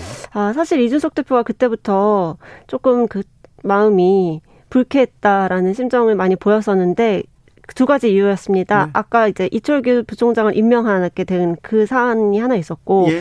또 이제 어제 권영세 본부장을 통해서 본인이 어떤 시험 문제를 연습 냈다고 문제. 아, 연습 문제를 냈다고 이제 했는데 연습 문제를 또 또 치렀어요. 또 네, 풀었어요. 네. 그중에 이제 한 가지는 풀었는데 당 대표 쪽에서는 억지로 떠밀려서 푼 것이어서 이거는 진짜로 푼 게 아니다. 아. 이런 아. 네네 그런 상황이거든요. 아, 기꺼이 네네. 내가 기뻐 기쁘게 가서 연습 문제를 풀어야 되는데 떠밀려서 간 거는 안 된다. 네, 그거는 겨우겨우 떠밀려서 한 것이기 때문에 안 된다. 이거를 이제 이준석 대표의 제안을 받아들였다라고 인정하기 어렵다라는 취지입니다. 나머지 두 개는 아직 이루어지지 않았고 한 가지도 네. 딱 마뜩치 않다는 거죠. 네. 네. 윤석열 후보한테 연습 문제 줬는데 거부당했다. 네. 나는 됐다. 윤석열의 무운을 빈다. 어제 그렇게 글을 썼어요. 맞습니다. 페이스북에 남기고 이제 계속 불편한 심기를 뿜뿜 네 뿜고 있었는데 오늘 좀 어떻게 잘 네, 만나게 될지 저도 그게 좀 만나도 정리가 됩니까? 정리가 되기는 너무 좀 갈등이 골이 깊은 거는 사실입니다. 네. 네. 근데 이준석 대표 사퇴하라 의원들이 네. 뜻을 모으더라도 이게 또 탄핵이 안 된다면서요. 맞습니다. 사실 당헌당규에 당대표를 내려오게 할 수 있는 거는 그러니까 당대표 소환을 할 수는 있습니다. 근데 이제 그 조건도 그 책임 당원 20%의 네. 그 직접 서명이 필요한 사안이어서 사실상 현실화 되기는 쉽지가 않은 상황입니다. 네. 자, 국민의힘 그러면 이 내용은 네. 계속 갑니까? 후보와 이 대표 간의 갈등은 당분간 갈 것으로 보고 있습니까? 네, 사실 이준석 대표가 얼마 전에 손학규 대표 얘기를 했었죠. 네. 안 물러난다. 네. 안 물러났던 그 바른미래당의 손학규 대표 이야기를 본인이 먼저 꺼냈기 때문에 제발로는 절대 물러나지 않을 거라는 그런 이야기였거든요. 네. 그게. 그리고 뭐 당원 당규상 물러나게 할 수가 없고 네. 계속 내용은 계속될 것 같습니다. 호호 김종인 위원장은 어떤 심사일까요? 네, 김종인 위원장도 사실 지금 사실상 경질처럼 네. 이렇게 손대에서 나가시게 된 뒤로 조용히 계시는 게 아니라 각 언론을 통해서 본인의 목소리를 외곽에서 많이 내고 계시거든요. 네. 이준석 대표랑 거의 비슷한 톤에 윤석열 선대위가 잘못 한 지점들을 조목조목 지적을 하고 계시죠. 그렇죠. 대표라는 자리가 있어서 이준석 지금 대표한테 카메라가 가 있지만 네. 그렇다고 김종인 전 위원장이 말을 안 하는 건 아닙니다. 맞습니다. 그러면 윤석열 후보는 일단 김종인 전 위원장 그리고 이준석 대표하고 이게 정리를 하고 나와야 될 텐데 이 정리가 될까요? 그 정리를 이제 본인은 하는 하고 싶어 하지만 뭐 이런저런 그 일정이나 메시지 같은 거를 봤을 때 확 이렇게 네. 풀기에는 자, 쉽지 않아 그럼 우리가 거죠. 이 뉴스를 언제까지 봐야 됩니까? 아, 뭐 이번 주 어, 벌써 목요일이기 때문에 네. 다음 주까지는 비, 이렇게 이어지지 않을까 네, 개인적으로 예상이 되고 다음 주까지는 이 뉴스를 네, 네 밀당을 봐야 됩니까? 그렇 그렇죠. 어느 한쪽이 이제 어떻게 보면 치킨 게임처럼 어느 네. 한쪽이 접지 않으면 계속되는 이슈가 될 것 같습니다. 이카로스의 감독님께서 준석 대표가 너무 나갔어요. 잘한다, 잘한다 하니까 손주가 할아버지 수염 뽑는 것 같습니다. 보기 음. 민망하네요. 얘기하고요. 8520님, 이준석 사태 반대합니다. 이렇게 청취자들 의견도 팽팽해요. 맞습니다. 서로 또 지지층이 있어서. 맞습니다. 네. 또 적극적인 지지층들이 굉장히 강하게 비호를 하고 있어서 네. 양쪽 다 명분은 있어 보입니다. 자, 어제 윤석열 처음으로 돌아가겠다. 처음 국민들이 원하던 그 윤석열로 돌아가겠다고 얘기하면서 토론 참석한다고 했는데 네. 토론은 그럼 열릴 가능성이 높네요. 어, 그렇죠. 어제 이제 발언 발언을 했고 페이스북에도 또 한 번 이제 글을 남기면서 토론에 적극적으로 참여하겠다라는 입장으로 선회를 했는데요. 공격적으로 나가겠다. 네. 또 선대위에서도 TV 토론을 대응하는 팀을 신설을 했고 네. 뭐이 분야에 대해서 잔뼈가 굵은 뭐 앵커 출신의 단장을 모시기도 했고요. 그래서 이제 이준석 아, 이재명 후보 그리고 안철수 후보, 심상정 후보의 토론 전략까지도 면밀하게 검토를 하면서 좀 어떻게 하면 토론에서 그 네, 점수를 딸 수 있을지를 고민하고 있다고 합니다. 토론 준비가 잘 될까요? 지금까지 인터뷰나 토론 준비 보면 네. 조금 어, 구멍이 좀 있던데요. 네, 맞습니다. 특히 뭐 유튜브 채널에 나와서 이제 후보들 간에 비교할 수 있었던 같은 주제로 유튜브 채널에 나갔었을 때 경제 관련 유튜브 네네, 네, 채널에 맞습니다. 나왔는데 뭔지 잘 모르고 나왔다고. 네, 근데 이제 거기에서 좀 여론이 좋지 않게 형성이 됐습니다. 발언하는 음. 것이 좀 공감대를 형성을 못한 거죠. 네. 그러 자 오늘 윤석열 후보가 어, 어떤 곳인지 정확히 모르고 가서 뭐 자기 생각만 얘기하면 된다고 해서 참석했다 이렇게 말하면서 어 조금 이제 본인이 실수한 부분에 대해서는 어떻게 해명을 하려고 한 거죠. 근데 이제 김종인 전 위원장이 윤석열 후보가 그 프로그램에 출연하는 사실을 보고받지 못했다라고 주장을 하면서 그걸 이제 보고를 받았으면 자기가 이렇게 좀 더 좋은 방향으로 이끌 수 있었는데 어쨌든 나도 패싱당했다 이렇게 또 주장을 하면서 네네 네. 과연 네. 윤석열 후보의 토론을 제대로 못한 것이 누구 책임이냐 경, 이렇게 조금 가고 있습니다. 경제하면 김종인 난데 내가 네. 좀 아는데 왜 그렇죠. 그런 걸 말을 안 했어요? 나한테 네네. 나도 패싱했어. 기분 나쁘다는 얘기는 계속 네네. 할 것으로 보입니다. 김종인 맞습니다. 위원장도 좀 쉬지 않잖아요. 네, 그쵸. 또 억울한 게 좀 많으신 것 같더라고요. 김종인 위원장이 어, 다른 편으로 넘어가면 굉장히 사납게 또 물어 뜯기 때문에 네. 그 부분에 대해서 계속 고민하는 국민의힘의 고민이 커지고 있더라고요. 네네. 네. 김종현님께서 그 덕에 김건희 건은 덮어진 듯합니다. 아, 네, 김건희 씨 의혹은 저만치 지금 관심사에서 멀어지고 있나요? 음. 자, 더불어민주당은 계속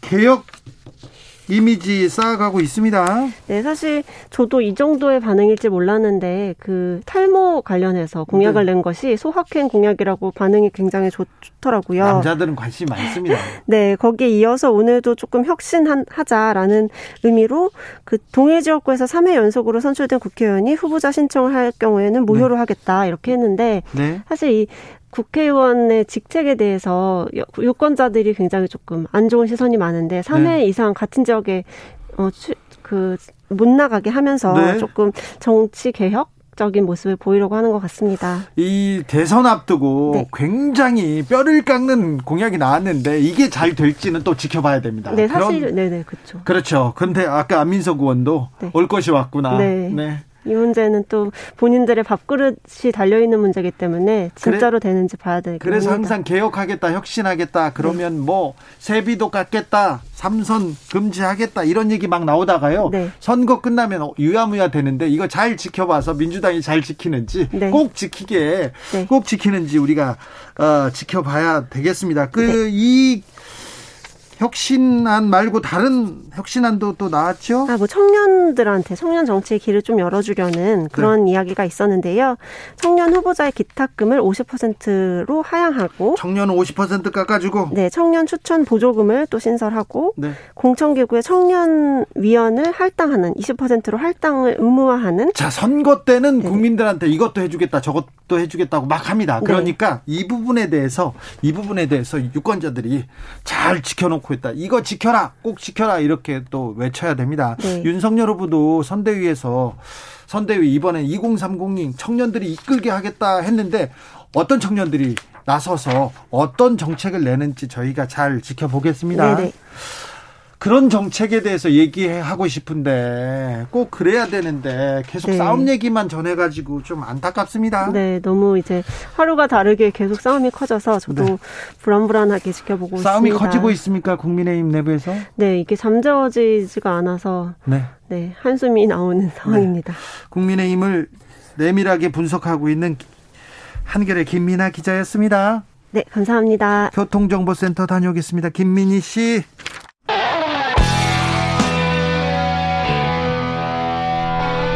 스치기만 해도 똑똑해진다.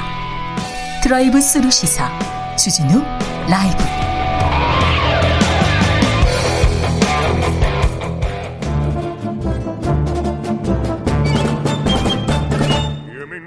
여기도 뉴스 저기도 뉴스 빡빡한 시사 뉴스 속에서 가슴이 답답할 때 뇌 휴식을 드리는 시간입니다. 오늘도 맛있는 책을 만나보겠습니다. 책의 맛. 김갑수 평론가 어서 오세요. 네, 안녕하세요. 정선태 국민대학교 한국어부 교수 어서 오십시오. 네, 안녕하세요. 네. 자, 오늘 만나볼 책은 그리스의 위대한 연설입니다. 이 책을 첫 작품으로 고르신 이유가 있을 텐데요. 네. 그 올해가 어, 중요한 음, 정치적인 일정이 있는 해잖아요. 예. 그래서 예, 민주주의의 산실이라고 얘기하는 고대 그리스, 예. 고전기 그리스의 이 정치적 언어의 그 정수라고 할 수 있는 그 연설을 모아놓은 책 골랐습니다. 네. 예, 페리클레스와 아, 그외 웅변가들 또 연설가들의 문장을 모아놓은 그리스의 위대한 연설입니다. 네. 2,400년, 약 2,500년 전에 어. 우리나라 삼국시대. 네. 그분들의 얘기가 지금 민주주의, 지금 국민한테 그냥 일가를 하는 것 같아요. 그래서 깜짝깜짝 놀랍니다. 삼국시대도 아니고요. 고조선 시대죠. 고조선입니까? B, c 5세기니까. BC, 그렇죠. 아, 그러네. 네. 삼국 전이네. 네. 춘추 예. 전국시대. 우리로 얘기하자면은 페리클레스의 경우에 공자하고 좀 생물 연대 겹치거든요. BC 5세기. 아, 그러니까 네. 이 여기 지금 리시아스나 이소크라테스, 테오스테네스 이런 사람들 활동기가 연대가 네. 나와요. 그러니까 BC 300년대부터 BC 500년대 사이에요. 네. 그러니까 2400년 전이라고 이제 대략 보면 되는데 이때 각 도시 국가들 지금으로 치면 이제 이 포용할 수 있는 범위가 옛날 물리학의 한계 때문에 도시 전체 하나가 국가였잖아요. 네. 수많은 그리스 연안에 이제 것들이 서로 이제 우리 요즘 용어로 합종 연횡하는 과정이죠. 네. 서로 전쟁도 하고 협상도 하는 그 정치적 과정에서 당대 대지략가 논객들이 한마디 한 것들 또는 재판에서 이 자기 변호한 것들 뭐 이런 등등이 기록이 남아서 지금까지 있는데 그 2500년 전이나 지금이나 굉장히 많은 게 변한 것 같아도 또 인간과 대중은 크게 다르지 않다는 맞습니다. 걸 아주 놀랍게 확인해요. 네, 그분들의 지성은 지금 현대인보다 훨씬 더 뛰어난다.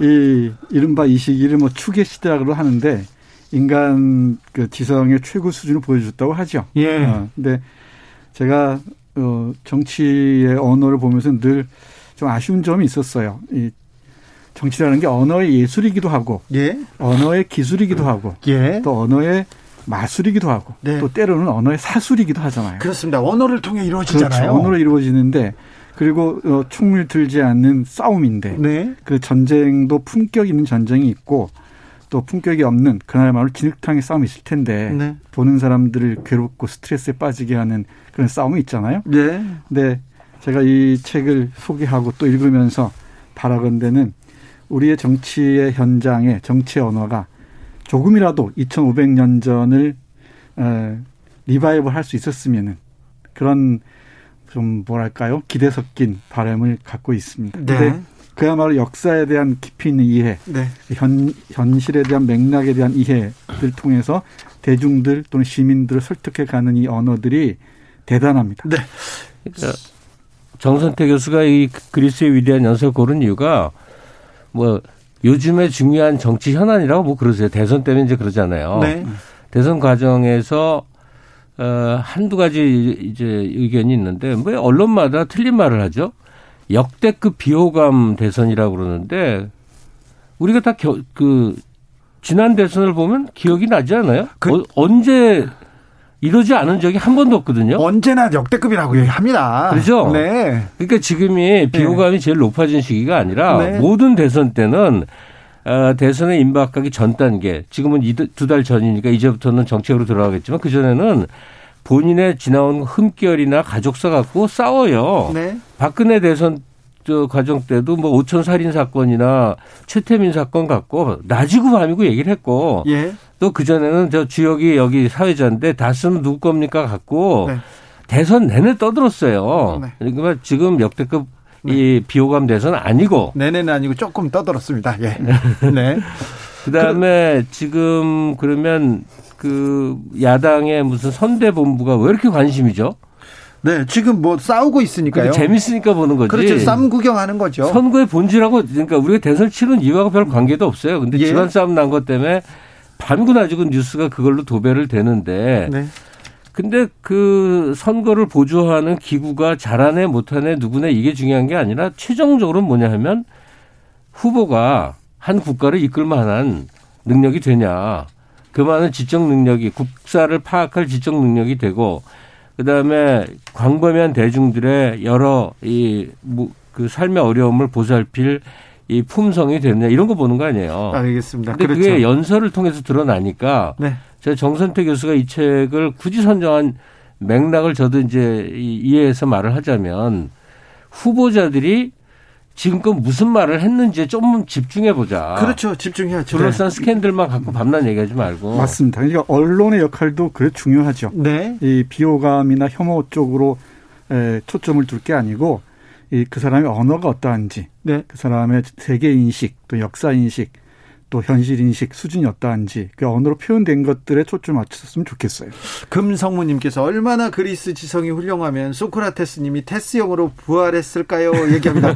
자, 그때 기원전입니다. 2,500년 전에 그때 그분들이 얼마나 민주주의에 대해서 얼마나 이 정치에 대한 철학에 대해서 깊었는지 한번 연설 속으로 들어가 보겠습니다. 네, 이 책에는 총 6편의 연설이 실려 있는데요. 네. 그 중에서도 그리스 전성기, 네. 예, 민주주의 전성기에 에, 이, 이, 이 활동했던 페리클레스라는 사람이 있죠. 이 예. 페리클레스 이, 이 당시 펠로폰네소스 전쟁, 네. 스파르타와 아테네 전쟁 때 이 새로운 전쟁을 꾸려가기 위해서 민회에서 한 연설이 있습니다. 네. 그 연설, 연설에 한 구절을 볼 텐데 네. 어, 시민들에게 우리가 전쟁을 계속해야 하는 이유를 설득하는 부분입니다. 네. 그 부분 잠깐 보겠습니다. 네.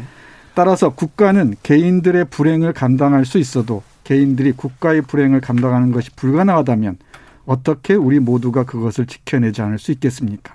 그리고 지금 여러분처럼 행동해서는 안 되는 것 아닙니까? 여러분은 각 집안의 불운으로 타격을 입고서는 공동체의 구원을 저버리고 있고 전쟁을 제안했다는 이유로 저를 전쟁의 표를 던졌다는 이유로 여러분 자신을 탓하고 있습니다. 아면 쭉 이어가는데 네.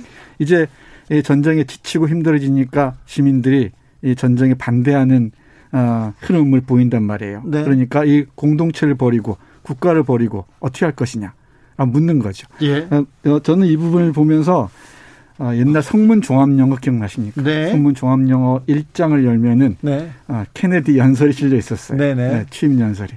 그, 그 대목이 딱 기억납니다. 아, 국가가 음. 아, 여러분에게 뭘 해줄지 묻지 말고 네. 내가 국가에 무엇을 할 수 있을지 예, 물어봐라. 네. 이쪽 그 서양 사람들에겐 그리스의 인문 전통은 기본이어서 네. 그렇게 현실적인 언어로 나오는지도 모르겠습니다. 케네디의 그 문구 저는 싫어했습니다. 네. 왜?